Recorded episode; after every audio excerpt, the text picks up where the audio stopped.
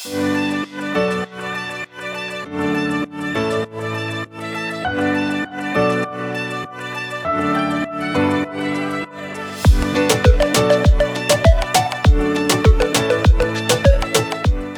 und herzlich willkommen zu deinem Podcast Futter fürs Gehirn. Ich freue mich wahnsinnig, dass du heute mit dabei bist. Mein Name ist Lisa Könings. Ich bin Ernährungsberaterin und Fitnesscoach. In diesem Podcast erfährst du, wieso Ernährung so individuell ist wie du selbst. Du wirst verstehen, warum der Ansatz One Fits All einfach nicht funktioniert, um gesund, leistungsfähig und vor allem zufrieden mit dir selbst zu sein. Klingt das spannend für dich? Na dann lass uns in die heutige Folge einsteigen. Hallo und herzlich willkommen zu deinem Podcast Futter fürs Gehirn. Schön, dass du heute eingeschaltet hast. Ich darf heute wieder einen Interviewgast bei mir begrüßen. Und zwar habe ich Silvana Maybüchen zu Gast hier im Podcast. Silvana ist Diätassistentin und Heilpraktikerin für Psychotherapie. Hallo Silvana. Hallo Lisa, ich freue mich sehr dabei zu sein. Ebenso. Wir haben heute ein ganz spannendes Thema oder so unter dem Thema, unter dem jetzt hier die Podcast-Folge laufen soll, ist eher so Auswirkungen von Stress auf unser Essverhalten. Und da bist du ja auch sehr ähm, ja, tief drinne, gerade jetzt auch, wo du noch deinen Heilpraktiker für Psychotherapie gemacht hast und da sehr viele Berührungspunkte hast. Vielleicht magst du erst noch mal den einen oder anderen Satz zu dir erzählen, dass die Zuhörerinnen ja ein bisschen kennenlernen, wer hier noch im Interview mit dabei ist. Ja, gerne. Ja, ich habe eine wunderschöne kleine Praxis im Hochschwarzwald, die Praxis Gleichgewicht seit ein paar Jahren. Und ja, wie der Name schon sagt, Gleichgewicht ähm, finde ich einfach mal schön für, äh, für den Begriff Ernährungsthemen. Also das Wörtchen Gewicht ist halt enthalten. Gleichgewicht ähm, spricht halt auch viel für Entspannung und die ganzen Stressthemen, mit denen die Menschen zu mir kommen. Über den Namen habe ich heute Nacht oder heute Morgen, weiß ich jetzt gar nicht mehr, auch nochmal nachgedacht und fand den eigentlich wunderschön. Meine Praxis heißt ja nur Ernährungsberatung Lisa Königs. Ich habe gar keinen Namen. Aber dann dachte ich so, oh, die Silvana, die hatte so einen wirklich wunderschön gewählten Namen, der auch so ja, vielfältig ist. Also ich verbinde da ganz viel mit, mit Gleichgewicht. Ja, ich ein schönes Wortspiel. auch. Damals war das gar nicht so durchdacht. Also ich habe irgendwann mal ein Gespräch gehabt ähm, mit meiner Schwester damals und habe hab einen Namen für die Praxis gesucht und meine Schwester hat dann irgendwann zu mir gesagt, ach Silvana, du willst doch einfach, dass alle Leute ihre Mitte finden. und ähm, da kam eigentlich dieser, dieses, dieses Gleichgewicht dann zustande und mittlerweile wachse ich mit meinen Themen einfach immer weiter rein und merke langsam, hey, dieser Name hatte echt damals schon den Sinn, äh, der jetzt gelebt wird. Das ist wie so Fügung oder halt Zufall genau, oder Schicksal. Ja, war ja, doch ja. super. Und die spontansten Sachen sind manchmal auch einfach die besten. Ja, ja. Sehr cool. Mhm. Ja, dann lass uns vielleicht so ein bisschen mit dem Thema starten, wobei wir haben es auch eben schon angesprochen, Gleichgewicht. Okay, jetzt ist ja Stress so ein Faktor, der uns so ein bisschen aus dem Gleichgewicht bringen kann, so aus der Balance und so ein bisschen ja. auch aus der Mitte heraus. Vielleicht muss man erst einmal ganz vorne anfangen und überhaupt erstmal beschreiben, ja, was, was ist eigentlich Stress? Was bedeutet das denn für uns oder auch für die Menschen, die zu dir in die Praxis kommen? Hm. Das ist ja jetzt, wie viel Zeit haben wir? ähm, das ist Stunde. ja wirklich, ja, das ist ja etwas äh, oder ein Begriff, mit dem man eigentlich auch Menschen regelrecht sprengen kann, wenn man sie das fragt. Also ich frage super gerne meine Patienten, Klienten, was ist eigentlich Stress? Und vielleicht darf ich dich einfach mal fragen, wenn du jetzt, du hast ja natürlich ein bisschen mehr, mehr Hintergrundwissen dazu, aber wenn du jetzt völlig unbedarft wärst vielleicht, was würdest du mir antworten? Das ist eine super Frage, die ist wirklich auch gar nicht so leicht äh, zu mhm. beantworten mhm. erstmal. Aber Stress ist für mich ja einfach, wenn ich halt so angespannt bin und wenn mein, mein Kalender einfach sehr voll ist, wenn es sehr laut um mich herum ist, also so äußere Faktoren, die einfach da auf einen einprasseln und man praktisch nicht mehr so ja, Herr der Lage ist. Also ein bisschen wie auch Kontrollverlust, mhm. ja, dass man sich da einfach so ja dann gestresst fühlt, wenn einem einfach alles zu viel wird. Auf ganz okay. unterschiedlichen Ebenen. Das wäre so ja. für mich jetzt Stress. Ja. Ähm, ja, du beziehst das jetzt schon ein Stück weit auch auf Körperreaktionen, ähm, was ein Schritt weiter ist als das, was viele äh, Patienten mir antworten. Weil Patienten antworten in der Regel, Stress ist, wenn mein Kind nervt, Stress ist, wenn mein Mann irgendwie äh, blöd rumsteht, ich irgendwas machen will, oder Stress ist, wenn, wenn ich im Job viel zu tun habe oder im Haushalt nicht alles schaffe. Ne? Also Patienten re reden dann eigentlich eher über Stressoren oder Stressfaktoren. Ne? Also mhm. das, was mich stresst. Und ähm, da fällt mir dann der viel zitierte Säbelzahntiger ein. Ne? Also der Säbelzahntiger war in der Steinzeit der Stressor überhaupt, hat dann quasi eine Stressreaktion, also den regelrechten Stress erzeugt. Ne? Und da kommen wir dann eigentlich eher zum Thema Stress. Was ist Stress? Und für mich ist Stress das, was du auch schon angedeutet hast, die körperliche Reaktion darauf, auf das, was mich vielleicht bedroht. Ne? Also eine bedrohliche Situation, in der mein Körper dann ähm, reagiert und Stresshormone ausschüttet und ähm, quasi in einen ähm, du hattest das in vielen Podcasts schon drin. Ich will nicht zu viel wiederholen. In einem Mach das gerne. Vielleicht startet jemand erst heute nochmal rein. So, und Wiederholung okay, ist okay. ja wundervoll, weil erst okay. dann glauben wir das oder es setzt sich wirklich fest. Na gut, ähm, ja, wo fangen wir da am besten an? Also vielleicht ähm, ein bisschen gekürzt ja, also autonomes Nervensystem, ähm, quasi das, was automatisch irgendwo ein Stück weit passiert. Und wenn wir in Gefahr sind, muss unser Körper einfach, ohne dass wir viel darüber philosophieren und nachdenken, reagieren. Und das tut er über zum Beispiel den Sympathikus. Und der Sympathikus versetzt uns gerne in einen Flucht- und Kampfmodus, ähm, in dem wir dementsprechend unsere Körperreaktionen ähm, fokussieren, unsere Körperspannung steigt, wir fangen an zu schwitzen, unsere Pupillen verändern sich, wir sind fokussierter, wir, wir sehen nicht mehr drumherum, wie schön die Natur ist, sondern wir sind nur noch fokussiert auf den Säbelzahntiger und wollen entweder kämpfen oder flüchten, also wollen auf jeden Fall überleben. Und wenn wir uns jetzt Stress angucken in dem Moment, ähm, sind wir ja oder haben wir ja auch Gefühle, ne, also die dann aufkommen. Mhm. Ein wichtiger Punkt, den ich den Patienten dann erkläre, ist, Stress ist kein Gefühl, sondern erzeugt Gefühle. Ne? Finde ich auch nochmal total wichtig.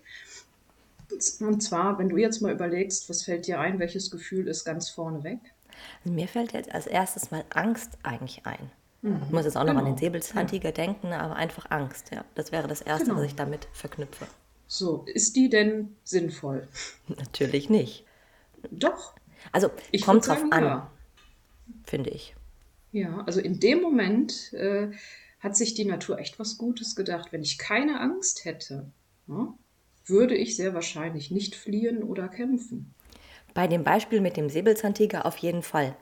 Mhm. Ja, da mhm. ist es natürlich sehr äh, berechtigt, weil genau. wir sollen ja achtsam sein oder dann noch, ne, auch so ein bisschen geschärft sein, dass uns halt eben nichts passiert. Und Sicherheit steht ja für unseren Kopf an allererster Stelle. Ja, und da genau. ist Angst natürlich auch gut. Ich war jetzt ein bisschen anders ähm, bei ja eigentlich Stressoren, die nicht so offensichtlich sind oder wo wir eigentlich keine Angst vor haben müssen und dann unser Kopf das produziert, obwohl es vielleicht nicht zwangsläufig notwendig ist.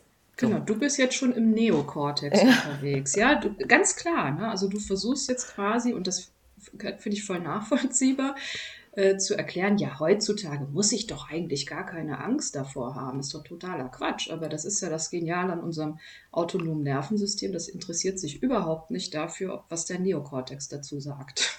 Jo. Ne? Und das ist dann quasi Verhaltenstraining, Verhaltensübung und so weiter, äh, was man dann mit den Patienten halt auch machen kann, wenn man das Thema Stress angeht. Da sind wir dann schon im therapeutischen Bereich unterwegs, einfach auch zu verstehen, hey, das brauche ich jetzt heutzutage eigentlich nicht mehr. Ne? Aber zurück eigentlich zu den Gefühlen. Ähm, in, in erster Linie bewertungsfrei, da sind wir halt beim Thema Bewertung und Neokortex. Bewertungsfrei ist Angst durchaus ein Gefühl, was vollkommen normal ist bei Stress und auch vollkommen hilfreich, um das Überleben zu sichern. Ein zweiter äh, Gefühlszustand ist Wut. Zum Beispiel ne? wütend sein, aggressiv sein, Ähm, wir brauchen das alles, wir brauchen diese Gefühle einfach, damit wir auch kämpfen können. Wie kann ich denn bitte ein Tier erlegen ohne Wut? Ja?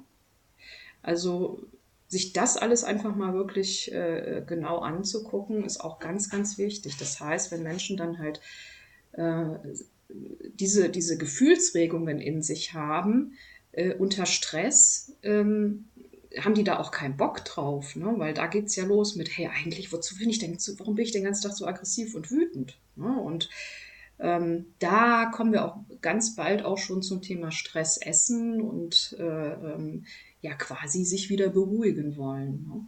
Ne? Ja klar, ich brauche irgendwie einen, oder jeder Mensch hat ja verschiedene, oder vielleicht, also sollte verschiedene Möglichkeiten haben, auch wieder runterzufahren.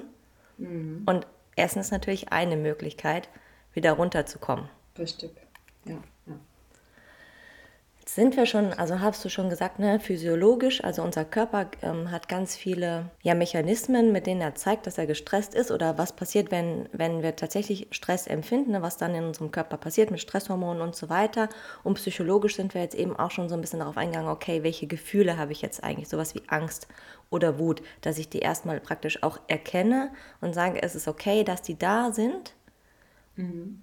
Und was kann ich jetzt damit machen, ja, damit ich vielleicht nicht den ganzen Tag ängstlich durch die Welt laufe, durch meinen Alltag oder vielleicht den ganzen Tag ja total wütend, sauer und da auf 180 bin.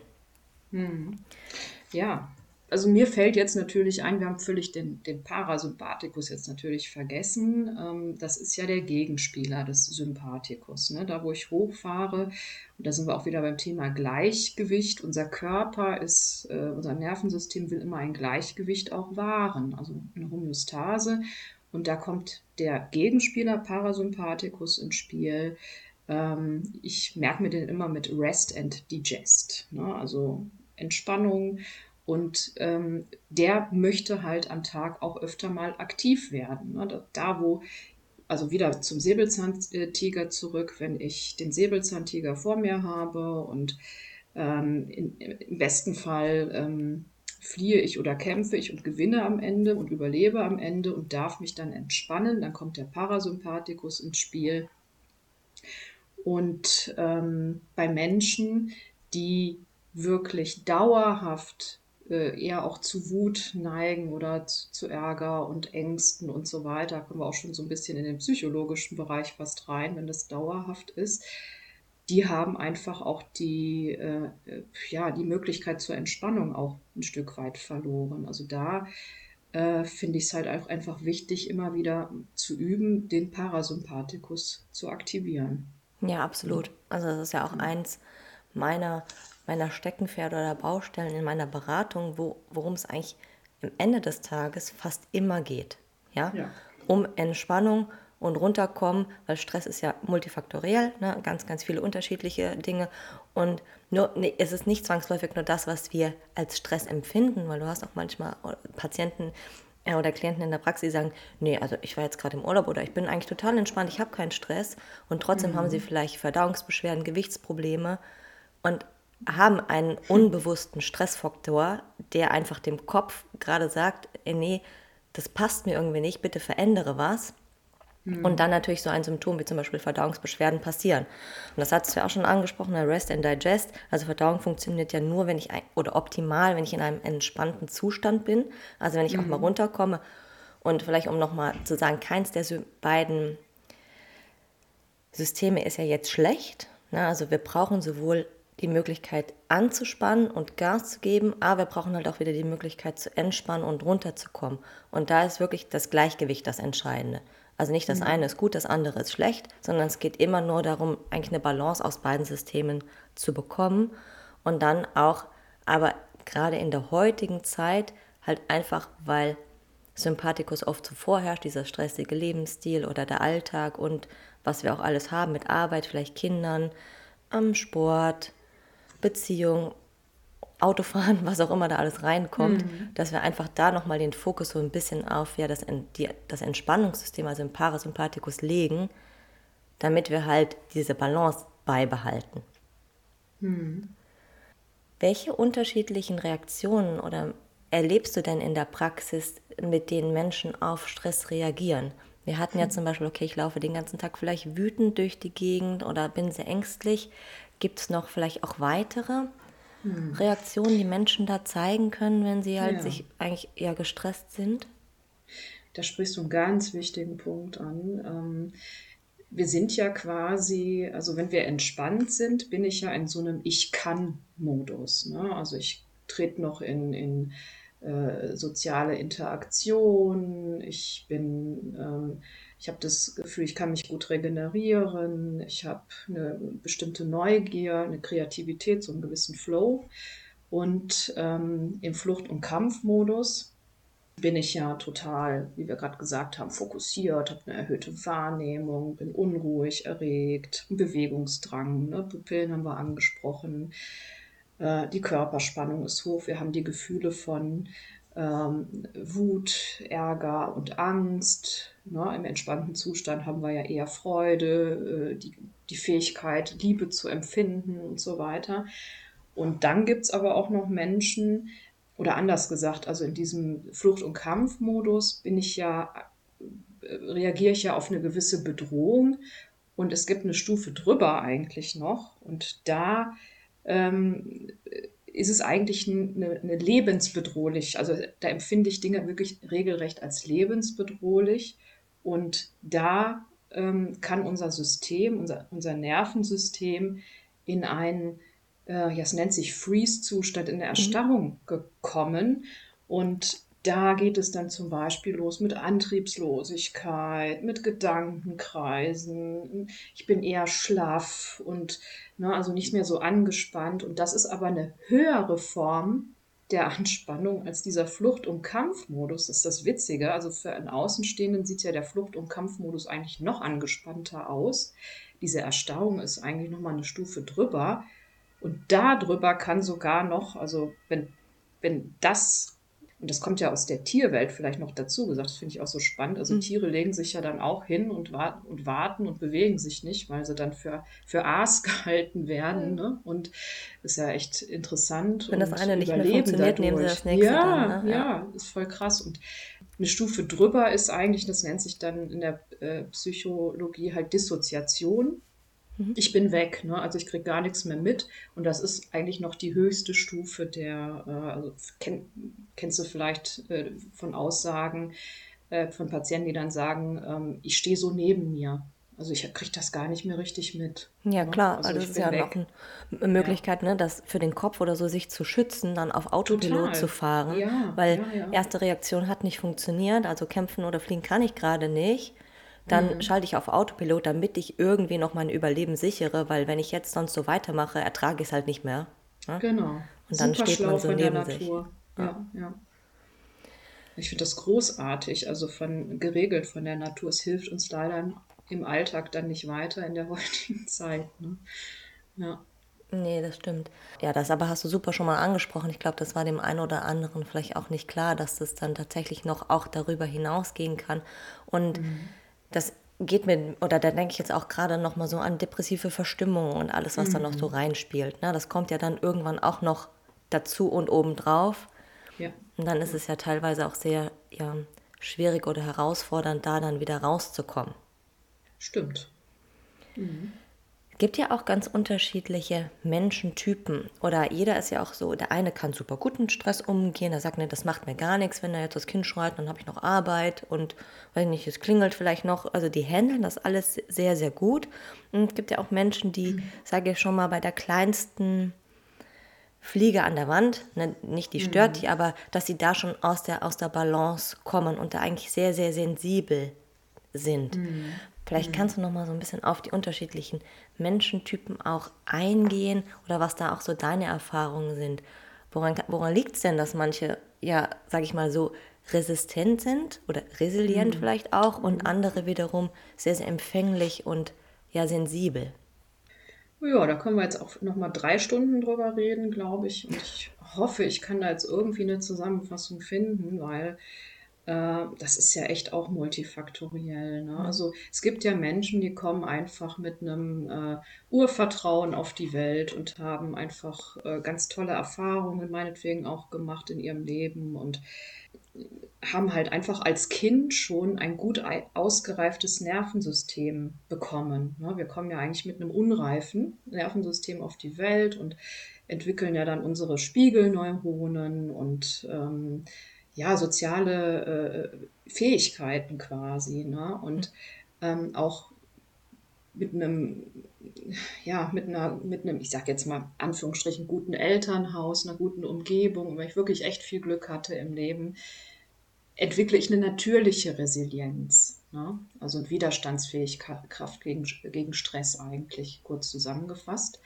Und habe dementsprechend auch eine gute Homöostase, ein gutes Gleichgewicht im Nervensystem. Ne, da sind wir ja wieder. Mhm. Äh, das Nervensystem hat wieder, also hat eine bessere oder eine gute Fähigkeit, einen Ausgleich zu finden. Nach sympathikotonem Zustand kommt ein parasympathikotoner Zustand und Rest and Digest und alles super. Ne? Und ich reagiere dann dementsprechend natürlich vielleicht kurz auf, auf Stress und entspanne mich dann aber auch wieder. So, ein, du hast es angesprochen, hochsensibler Mensch, der mit der Fliege an der Wand, ist ähm, eher Dauersympathikoton. Äh, ja, also da gibt es viele, viele Erklärungen für, äh, warum ist ein Mensch so. Das kann natürlich sein, dass er wirklich auch schon am Anfang ein Entwicklungstrauma hatte im Leben. Er kann aber auch einfach so auf die Welt gekommen sein. Also wir wissen heutzutage von transgenerationalem Trauma. Ich weiß nicht, ob du davon mal was gehört hast. Ja, habe ich schon mal. Also ich habe ähm, das schon mal gehört. Vielleicht erklärst du es noch mal für ja. den einen oder anderen, also für die Zuhörer, weil das ist ja auch sehr, sehr spannend. Super spannend. Das ist auch kein Humbug. Also ich finde es mhm. auch immer ganz, ganz interessant oder wichtig, auch wissenschaftlich unterwegs zu sein. Und wir wissen heutzutage einfach aus der Epigenetik, ähm, dass Trauma bis zu sieben Generationen vererbt werden kann. Das okay, ist sieben. der Hammer. Das okay, die Zahl sieben Generationen. Das heißt, ähm, wenn dann irgendwann, also denken wir jetzt nur an leider nun auch aktuell, aber auch mhm. damals Kriegszustände. Also ein Beispiel vielleicht ist, ähm, als Kind ähm, erschrickst du, weil irgendein Alarm geht. Ja? Was hast du mit Alarm zu tun? Du fängst an, dich zu verstecken. Und ähm, das könnte zum Beispiel eine Erklärung sein für so ein Kriegstrauma von deiner Oma. Ne? Also die hat das erlebt und das ist noch in deinen Zellen drin. Das heißt, du bist hyperaktiviert und reagierst quasi auf diese Geräusche. Ne? Weißt aber gar nicht, warum. Ne? Und das ist ja das Spannende auch so auch in meiner Arbeit als Heilpraktikerin für Psychotherapie. Da bin ich ja auch auf Traumafolgestörungen mitunter äh, und Hochsensibilität, was ja auch damit zusammenhängt oder hängen kann, äh, spezialisiert und äh, dass man das quasi auflöst im Nervensystem, um einfach von dieser extremen Überreiztheit, also ich sage echt Überreiztheit dazu, so ein Stück weit runterzukommen.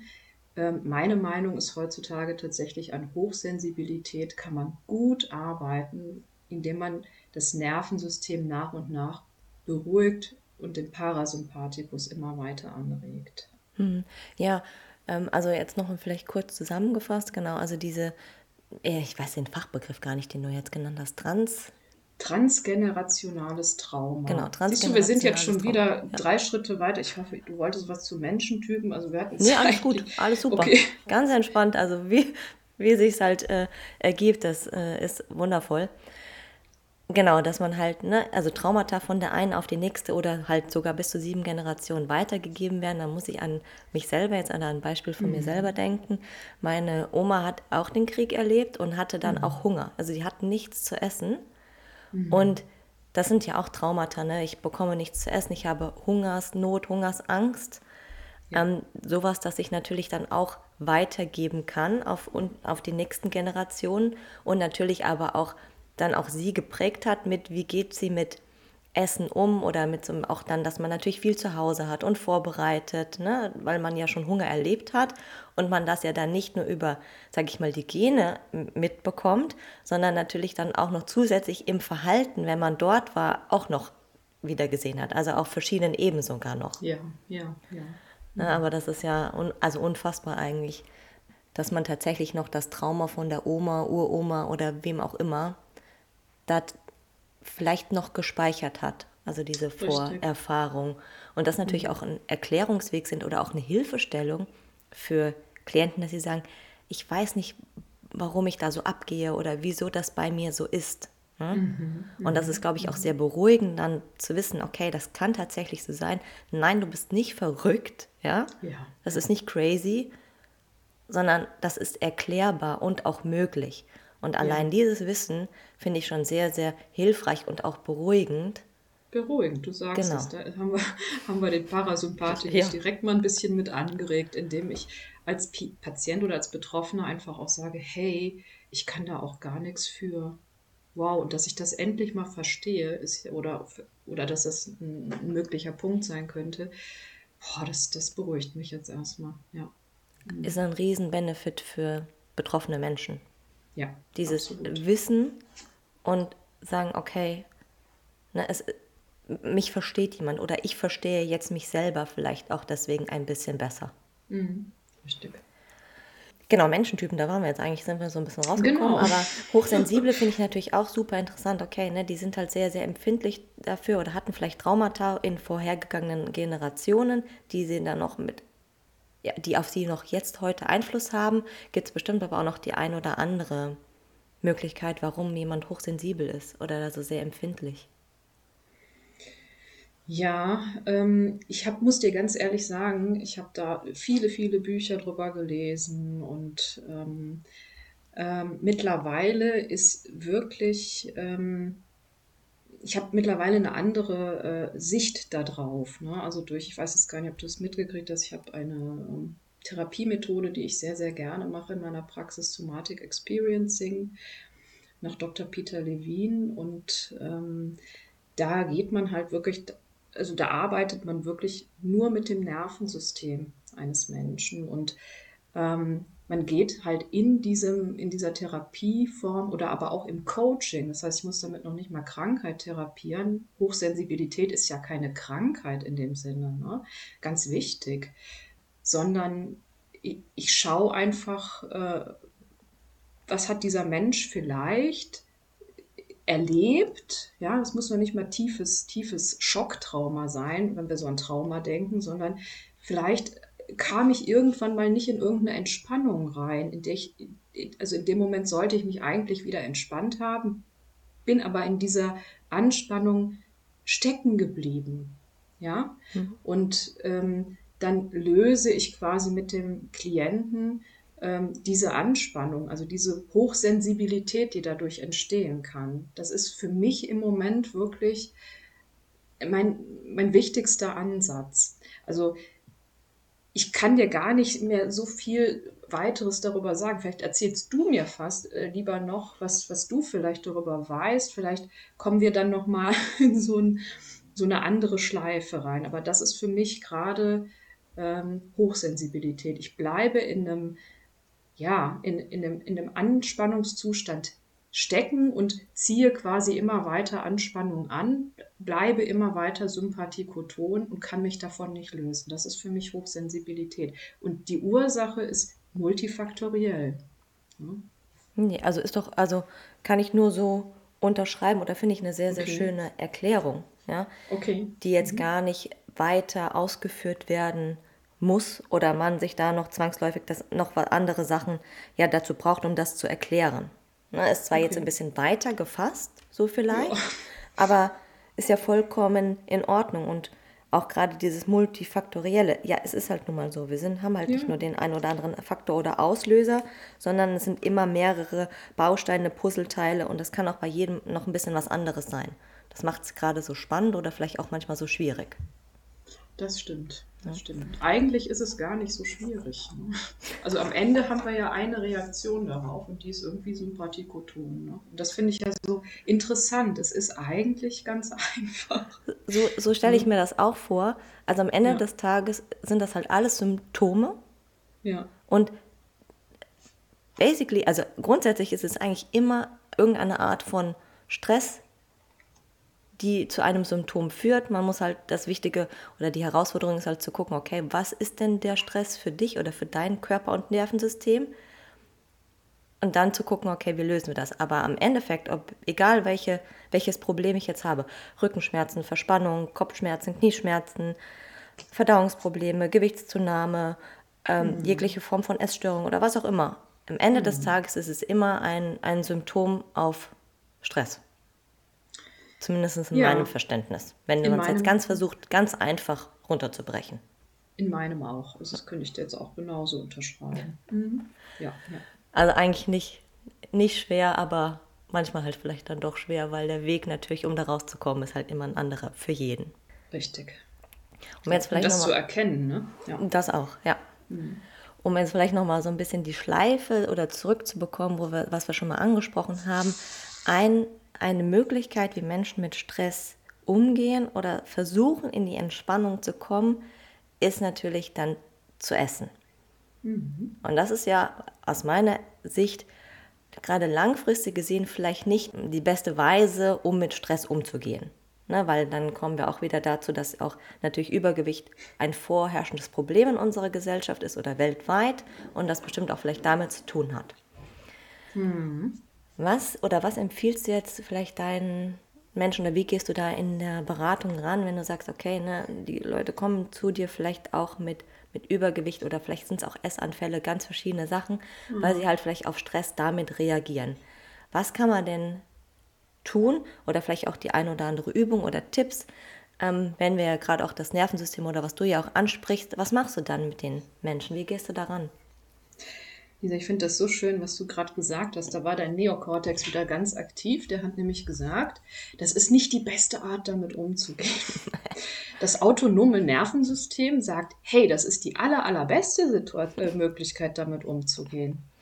Ähm, und das ist mein erster Ansatz. Ja? Also ich finde es immer ganz, ganz wichtig, ähm, dass die Menschen verstehen, das, was ich da tue, tue ich aus gutem Grund. Hm. Ja, ich mache das nicht, weil ich blöd bin oder oder auch ganz, ganz wichtig, die meisten haben ja auch total einen schlechten Selbstwert und, und Selbstbewusstsein, weil sie glauben, machen einfach alles falsch und sind zu doof zum Essen. Ja, mm, ja höre ich auch ähm, ganz oft.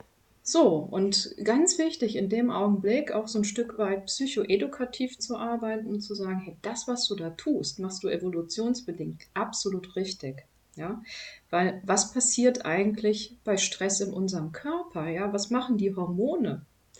Wir haben ja äh, Adrenalin, Noradrenalin bis hin zum Cortisol, wenn ich Langzeit dauergestresst bin. Und äh, diese Hormone äh, bewirken ja Vielfältiges im Körper. Das, das Adrenalin, also einige Stresshormone sind halt einfach auch dafür zuständig, dass sich äh, unsere Kohlenhydrat, unsere Glykogenreserven leeren, dass wir einfach überleben. Ja, die will der Körper wieder auffüllen. Und da frage ich meine äh, Patienten dann auch, Mensch, greifen Sie dann eher zu Karotten oder zu, äh, äh, zu Schokolade? Was ist schlauer? Ja, äh, ganz klar Schokolade. Ja, wieso ist denn das schlauer?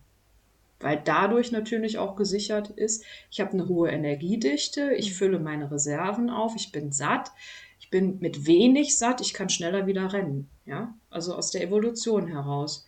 Und ähm, das ist ganz schön schlau. Vielleicht noch ein salziger Geschmack dabei durch die äh, äh, Schweißverluste, die wir dann bei Stress haben. Super schlau von unserem Körper. Aber auf Dauer natürlich nicht so super toll für unser Gewicht. Ne? Das heißt, wenn wir jetzt zum Beispiel auch aus so einem Akutstress rausgehen, wo viel Adrenalin, Noradrenalin unterwegs ist, hin zum Cortisol, dann äh, macht das ja auch noch mehr Hunger. Ja, wir ähm, essen insgesamt mehr am Tag und äh, Lebensmittel mit hoher Energiedichte und es kommt zur guten alten Insulinresistenz. Richtig, Blutzuckerschwankungen ne? habe ich gerade auch Blut, Blut Richtig, Blutzuckerschwankungen und Fettleber. Unsere Leber baut auch noch Stresshormone ab. Mhm. Ja, ist auch wichtig, dass man das auch noch bedenkt. Ähm, mit einer Fettleber habe ich einfach irgendwann ähm, ganz, ganz große Probleme abzunehmen. Da sitzen die Menschen dann auch bei mir, ich schaff's nicht, tu so viel, das glaube ich auch. Ne? Und der Körper ist aber, wenn er immer in diesem Flucht- und Kampfmodus ist, darauf bedacht, Fettreserven zu halten. Ja, bin ich denn blöd als Körper und gebe äh, auch noch Fettreserven ab, wenn ich laufen soll? Ja, genau, ganz ehrlich, Lisa, jetzt, jetzt frag doch mal bitte dein Neokortex, ist das wirklich so dumm? Genau, so sage ich das auch. Also gerade wenn ich diesen, also diesen chronisch oder was auch immer Stresszustand habe, no chance. Also ist ja. ihm vollkommen egal, weil das interessiert ihn mal überhaupt nicht. Ja. Dein Kopf jetzt, ne? Und das ist nicht Richtig. dein Bewusstsein. Ja. Ja. Richtig, so das ist auch ganz ne? wichtig zu verstehen, dass das der erste Schritt ist. Und dann kannst du teilweise Kalorien zählen, noch so wenig essen. Dein Körper wird es nicht loslassen, ja. weil da alle Mechanismen mit dem Stoffwechsel in Gang setzt, dass er bloß behält, was er hat.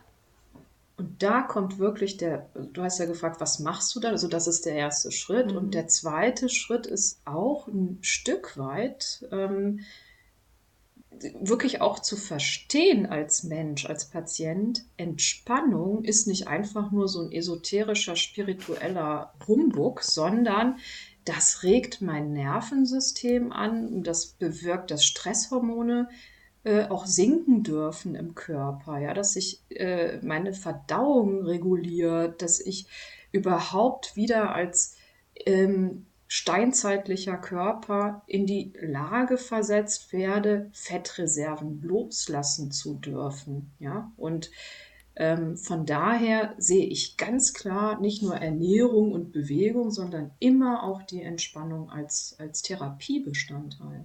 Ne? Und das dürfen meine Patienten auch immer erstmal verstehen.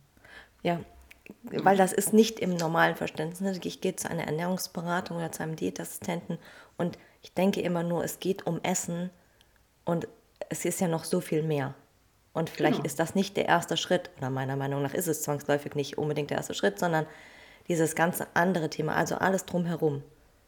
Ja. Das muss erstmal passen, bevor ich die nächsten Schritte gehen kann. Mhm. Ja, so das baue ich das auch. Also, ach. Ja, wie schön, diese, ach, klasse. Eine Seelenverwandte oder eine äh, Gleichgesinnte. Ja, und es ist ja. auch sehr schwer, wie ich finde, äh, das natürlich zu transportieren, beziehungsweise es braucht halt einfach Erklärungsbedarf. Ja? ja Weil ich lese Diät, ich sehe, weiß ich nicht, schöne Körper und äh, oder habe meinen Ernährungsplan oder natürlich ist Essen am Ende des Tages auch wichtig und spielt eine Rolle, aber mhm. halt nicht die einzige und vielleicht auch nicht die erste. Richtig. Denn, das ist mein Lieblingsspruch, es geht nicht immer nur um Essen. Punkt. Mhm. Oder Ausrufezeichen. Mhm. Aber für viele Menschen, da sind wir ja halt auch beim Thema Essstörung, ne, mhm. geht es dann irgendwann nur noch darum. Ne? Und also mir hat jetzt neulich ein, ein Mädchen mit einer Magersucht halt auch nochmal gesagt, also wenn ich im Alltag habe ich Gedankenkreisen und, und ähm, habe sie dann auch so beschreiben lassen, wie fühlt sich dieses Gedankenkreisen denn an. Also mit Somatic Experiencing kann man dann sehr schön arbeiten, dass man auch mit Bildern arbeitet. Und dann äh, sagte sie, das fühlt sich an wie Bienen im Kopf. Mhm. Und die dann so die ganze Zeit brummen und die ja auch gefährlich sind und stechen können und also so dieses ganze drumherum. Und dann habe ich sie gefragt, wie fühlt sich denn dann das Thema Essen an?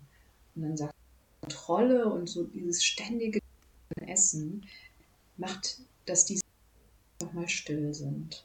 Ja, und puh, also fand ich ein kraftvolles äh, Bild einfach mal. Ich kriege hier gerade ein bisschen Gänsehaut schon, ja, ja, äh, ja, weil ich natürlich da auch sehr äh, ja, empathisch bin und das auch sehr, sehr natürlich starke Bilder sind mit ne, Bienen und du hast es so schön besprochen.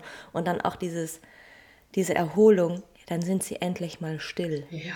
Stell dir das doch mal vor, mal. wenn du Gedankenkreisen hast, und ich habe die auch manchmal, ne, klar, mhm. äh, dann Gott sei Dank endlich mal Ruhe.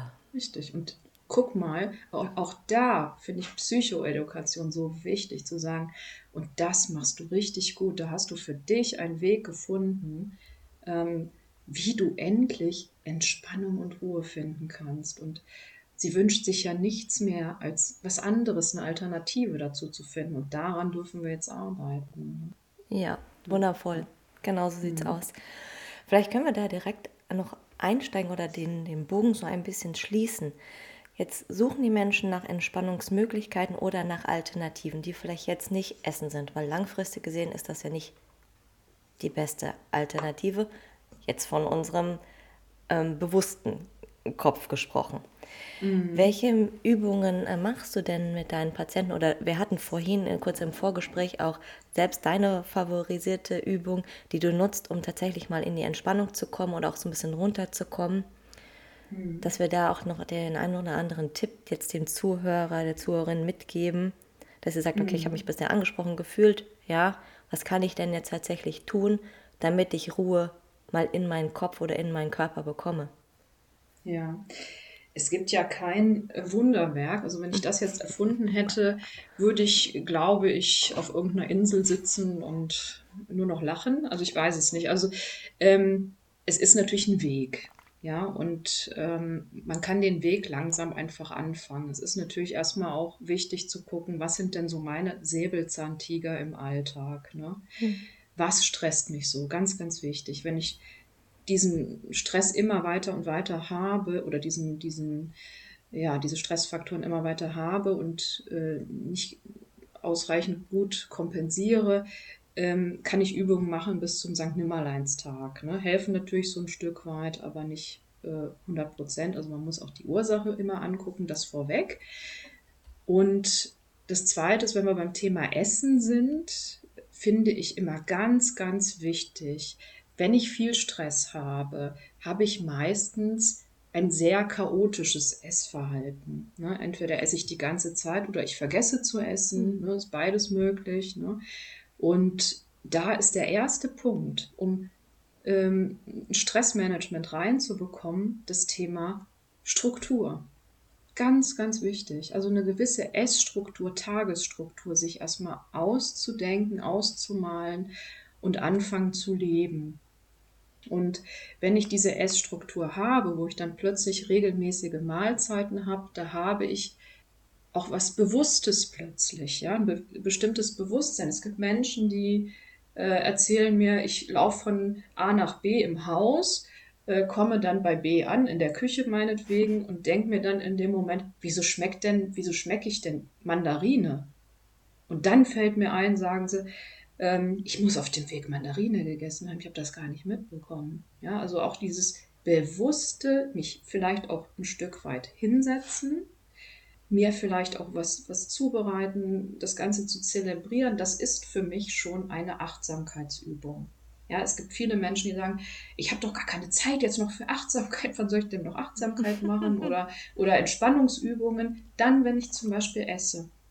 Ja, ich kann im Prinzip das, was sowieso notwendig ist für mich, dann dementsprechend auch zelebrieren. Ja, kann in dem Moment vielleicht sagen, okay, wenn ich mich hinsetze, dann spüre ich erstmal die Füße auf dem Boden. Ich spüre, wie ich, ähm, wie mein Gesäß auf der Sitzfläche ruht. Vielleicht spüre ich einfach auch so die Lehne, die mein Rücken trägt. Fühl mal kurz rein, wie sich meine Hände anfühlen, wie sich mein Kopf anfühlt und spüre so ein Stück weit so eine Erdung und Verbundenheit im ersten Augenblick.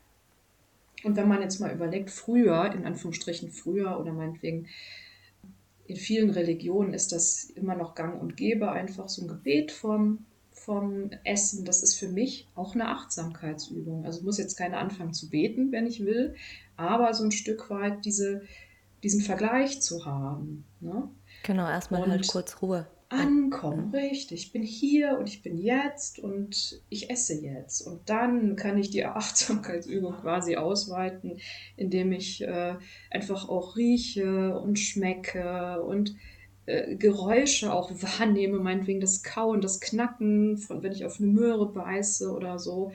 Ähm, einfach auch mal mit allen Sinnen essen und in dem Moment schon meinen Parasympathikus mit aktiviere und vielleicht auch sogar vorher mal gucke, ist denn überhaupt, habe ich, läuft mir das Wasser im Mund zusammen? Das ist auch so ein schöner Anhaltspunkt. Ne? Also wie du weißt, also wenn, wenn der Sympathikus aktiviert ist, habe ich weniger Speichelfluss. Ja?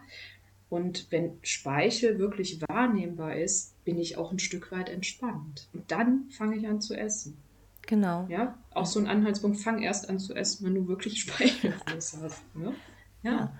Nee, super schön, auch weil du es gerade noch angesprochen hast. Ne? Ich habe keine Zeit oder ich, extra Übung, extra Zeit, das ist so ein riesiges Thema. Die braucht man ganz oft nicht. Es geht jetzt nicht dahin, dass du zwangsläufig Meditationsübungen machst, Yoga machst, dich da hinsetzt und so weiter, sondern das in den Alltag einzubauen bei Sachen, die du eh schon machst. Also sowas wie bewusst essen, weil essen muss ich mhm. irgendwann und ich kann es mhm. auf die eine Seite machen, so zwischendurch dass ich nicht mal weiß, okay, wo habe ich jetzt meine Rinde gegessen, aber scheinbar schmecke ich die vielleicht noch, äh, ja, muss wohl so gewesen sein. Oder ich nehme es bewusst wahr und mit diesen ganzen sensorischen Eindrücken, die ich dann tatsächlich ja, mir bewusst mache, natürlich auch ganz anders meinen Kopf wieder aktiviere und das auch dann wieder einen Rückkopplungsmechanismus hat oder sowas wie Atmung. Ich muss sowieso atmen. Dann mhm. kann ich es ja auch tatsächlich mal nicht auf Autopilot laufen lassen, sondern nur ein oder zwei Atemzüge besser als nichts reicht schon, mhm. um da dann langsam reinzugehen. Also es muss nicht immer groß und mega tolle Konzepte und kompliziert. Mhm. Mhm. Super einfach und ja, bei dem ja. anfangen, was du tatsächlich schon machst. Genau, also das ist auch immer so eine Frage an, an Klienten, Patienten. Was haben sie immer bei sich? Immer. Ne? Und das ist halt der Atem. Und ähm, das Schöne ist auch vielleicht so die Vorstellung von Einatmung ist Sympathikus Ausatmung ist Parasympathikus. Ja, also da auch wirklich zu sehen, hey, ich habe da Einfluss drauf. Wenn ich einatme, aktiviere ich mich. Und wenn ich ausatme, ich sage jetzt mal deaktiviere oder entspanne ich mich. Ne? Also deaktivieren tue ich mich ja Gott sei Dank nicht, aber ähm, da fahre ich ein Stück weit runter. Und wenn ich dann vor allen Dingen mich mal auf die Ausatmung konzentriere, puh, dann mache ich schon echt viel ne, für meinen Parasympathikus. Ja, da kann ich an dieser Stelle auch dem Zuhörer nochmal äh, meine Podcast-Folge äh, über Atmung empfehlen, wo wir auch genau das angesprochen haben, welche Atemübungen kann ich denn nutzen oder dass ich Atmung auch in beide Richtungen nutzen kann, aktivierend oder auch mhm. deaktivierend, je nachdem, was ich mache. Und das ist eigentlich so wirklich, ich weiß gar nicht, wie wir die genannt haben, ich glaube so der, der Medizinkoffer, den man schon selbst dabei hat, ohne dass ich da noch was extra brauche, weil es einfach so ein mächtiges Werkzeug ist. Richtig. Mit mein Favorite, mhm. weil es auch so einfach ist. Einfach ja, und wirkungsvoll. Alles einfach finde ich super gut. Das Leben ist echt teilweise so anstrengend. Ne? Also für auch ist ja klar. Und warum soll man es sich nicht einfach machen? Ja. Für den Kopf auch mega wichtig. Der braucht nicht mhm. kompliziert. Mhm. Ja. Einfach und schnell, damit er auch Lust hat, dran zu bleiben, sind die wichtigsten Schritte. Richtig. Cool. Magst du noch deine, deine favorisierte ja. Übung teilen, weil wir sie gerade am Anfang angesprochen haben und sie mir noch nicht verraten hast, bin ich da ganz ja, unruhig und heiß schon drauf. Was du bist deine, unruhig. Äh, ja, ich wacke schon hier auf dem Stuhl gerade hin und her. Deine favorisierte Vagusnervaktivierung oder für halt, ähm, Vagusnerv hatten wir jetzt noch gar nicht als Stichpunkt, aber als ja ein Teil des ja, Parasympathikus, um halt auch einfach runterzukommen. Welche machst du denn ja. da für dich ganz ja. gerne? Ich versuche sie mal anzuleiten, ohne dich jetzt zu sehen. Ich versuche es mal. Also was ich jetzt gerade automatisch gemacht habe, und das solltest du, oder ich lade dich dazu ein, das auch zu tun und auch die Zuhörer, Zuhörerinnen, ähm, mal die Hände zu verschränken mhm. und mal hinter den Hinterkopf zu halten. So, so richtig, ja, ich lehne mich gerade auch so ein bisschen zurück. Ich habe eine schöne Lehne an meinem Schreibtischstuhl und so als würde ich hier so in die Sonne gucken und so meine Arme schön verschränkt hinterm Kopf halten. Und jetzt ist es wichtig, dass du ähm, nach vorne ausgerichtet bleibst. Also vielleicht ähm, spürst du jetzt auch erstmal so ein bisschen rein, dass die Füße auch äh, schön auf dem Boden sind und dass du wirklich ganz gut und gemütlich sitzt und diese Übung auch ein paar Sekunden gut halten kannst. Und dein Kopf ist ganz gerade ausgerichtet. Dein Blick ist jetzt noch nach vorne gerichtet. Und jetzt geht es darum, mal die Augen, den Blick, so weit es geht, nach rechts zu bringen. Also die Augen mal ganz nach rechts bringen. Dabei verändert sich die Körperhaltung nicht. Ganz wichtig. Also nur die Augen sind ganz nach rechts gerichtet. Die Hände und die Arme sind immer noch hinter dem Kopf. Und jetzt blickst du einfach in diese Richtung. Das ist, mag auch anstrengend sein, denke ich mal. Und du wartest jetzt darauf, dass dein Körper und dein Parasympathikus ganz natürlicherweise angeregt wird durch diese Position.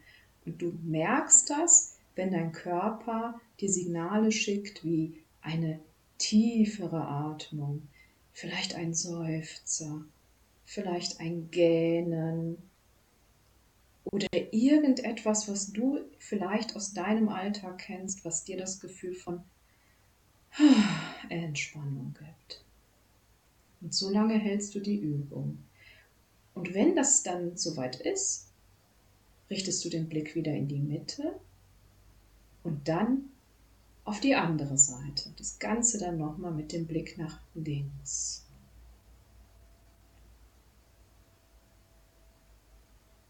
Und jetzt weiß ich gar nicht, ob du die Übung ganz durchziehen möchtest hier im Podcast, aber so ist sie angeleitet. Und wenn du ähm, quasi das haben wir jetzt nicht gemacht, das hätten wir vielleicht am Anfang machen können, ähm, damit du so einen so so so, ja, so einen Messwert hast quasi. Mhm. Du könntest deinen Kopf einmal ganz nach rechts drehen und einmal ganz nach links drehen, soweit es geht.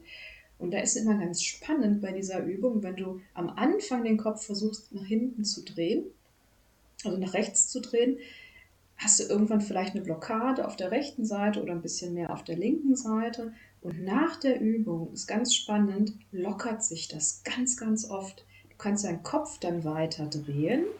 Und das ist natürlich auch schön, wenn man mal bedenkt, wo ist so der, äh, das Stammhirn und wo sind die ganzen Nerven, die wichtig sind. Die sind ja halt alle auf der Höhe, ne? also im Nacken. Also die, mir sitzt die Angst im Nacken. Das ist auch so ein schöner Merkspruch, ne? um zu, zu sehen, okay, wo ist eigentlich so mein autonomes Nervensystem.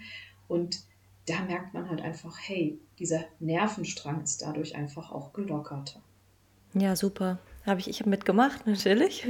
ähm, habt ihr direkt äh, auch hier gesessen und hab mir das, habt ihr zugehört. Und was ich so mega finde, dass du das auch nochmal angesprochen hast jetzt, genau, teste das. Also unser Nervensystem gibt ja dir sofort Feedback, findet er das gut oder nicht. Und Beweglichkeit mhm. ist auch mein Lieblingstest, den ich in der Praxis nehme, weil er einfach so einfach ist mhm. ähm, zu gucken, ist die Übung die richtige für dich oder guckst du vielleicht nach rechts oder nach links, welche passt dir besser. Das kannst du super mhm. einfach über Beweglichkeit testen, einfach wenn du zum Beispiel nur jetzt dein, deine Kopfrotation nimmst. Ja. Das ist so das, das ist das Spannende. Dafür liebe ich meine Arbeit oder mhm. dieses ne-, Neurozentrierte, wie ich das ja nenne. Beratung und Training, weil es erstens so individuell ist, du direkt sehen kannst, welche Übung ist für dich die richtige und mhm. weil es einfach diesen Schlüsselpunkt Kopf in den mhm. Fokus rückt, der absolut ja. alles entscheidend ist für ja, das, wie wir herrlich. durchs Leben gehen und wie wir da klarkommen. Ja. Mega. Wow. Meine Liebe, ich gucke so ein bisschen auf die Uhr und wir haben auch jetzt schon äh, eine ganze Zeit lang gesprochen. Ich danke mhm. dir ganz herzlich für den Einblick ja in deine Arbeitsweise, in deine Praxis und bin jetzt eigentlich auch noch total erstaunt, welche Parallelen sich da doch noch gefunden haben, die mir vorher gar nicht so klar waren. Mhm.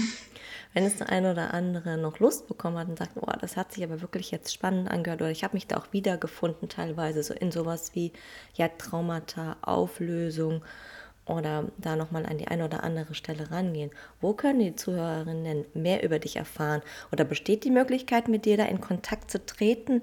Ja, natürlich. Also ich habe eine Website. Ähm, ich weiß nicht, ob du die vielleicht verlinken möchtest. Das ist www.praxis-gleich-gewicht.de und da gibt es ein Kontaktformular und ähm, ich habe natürlich auch ein Telefon, ganz oldschool.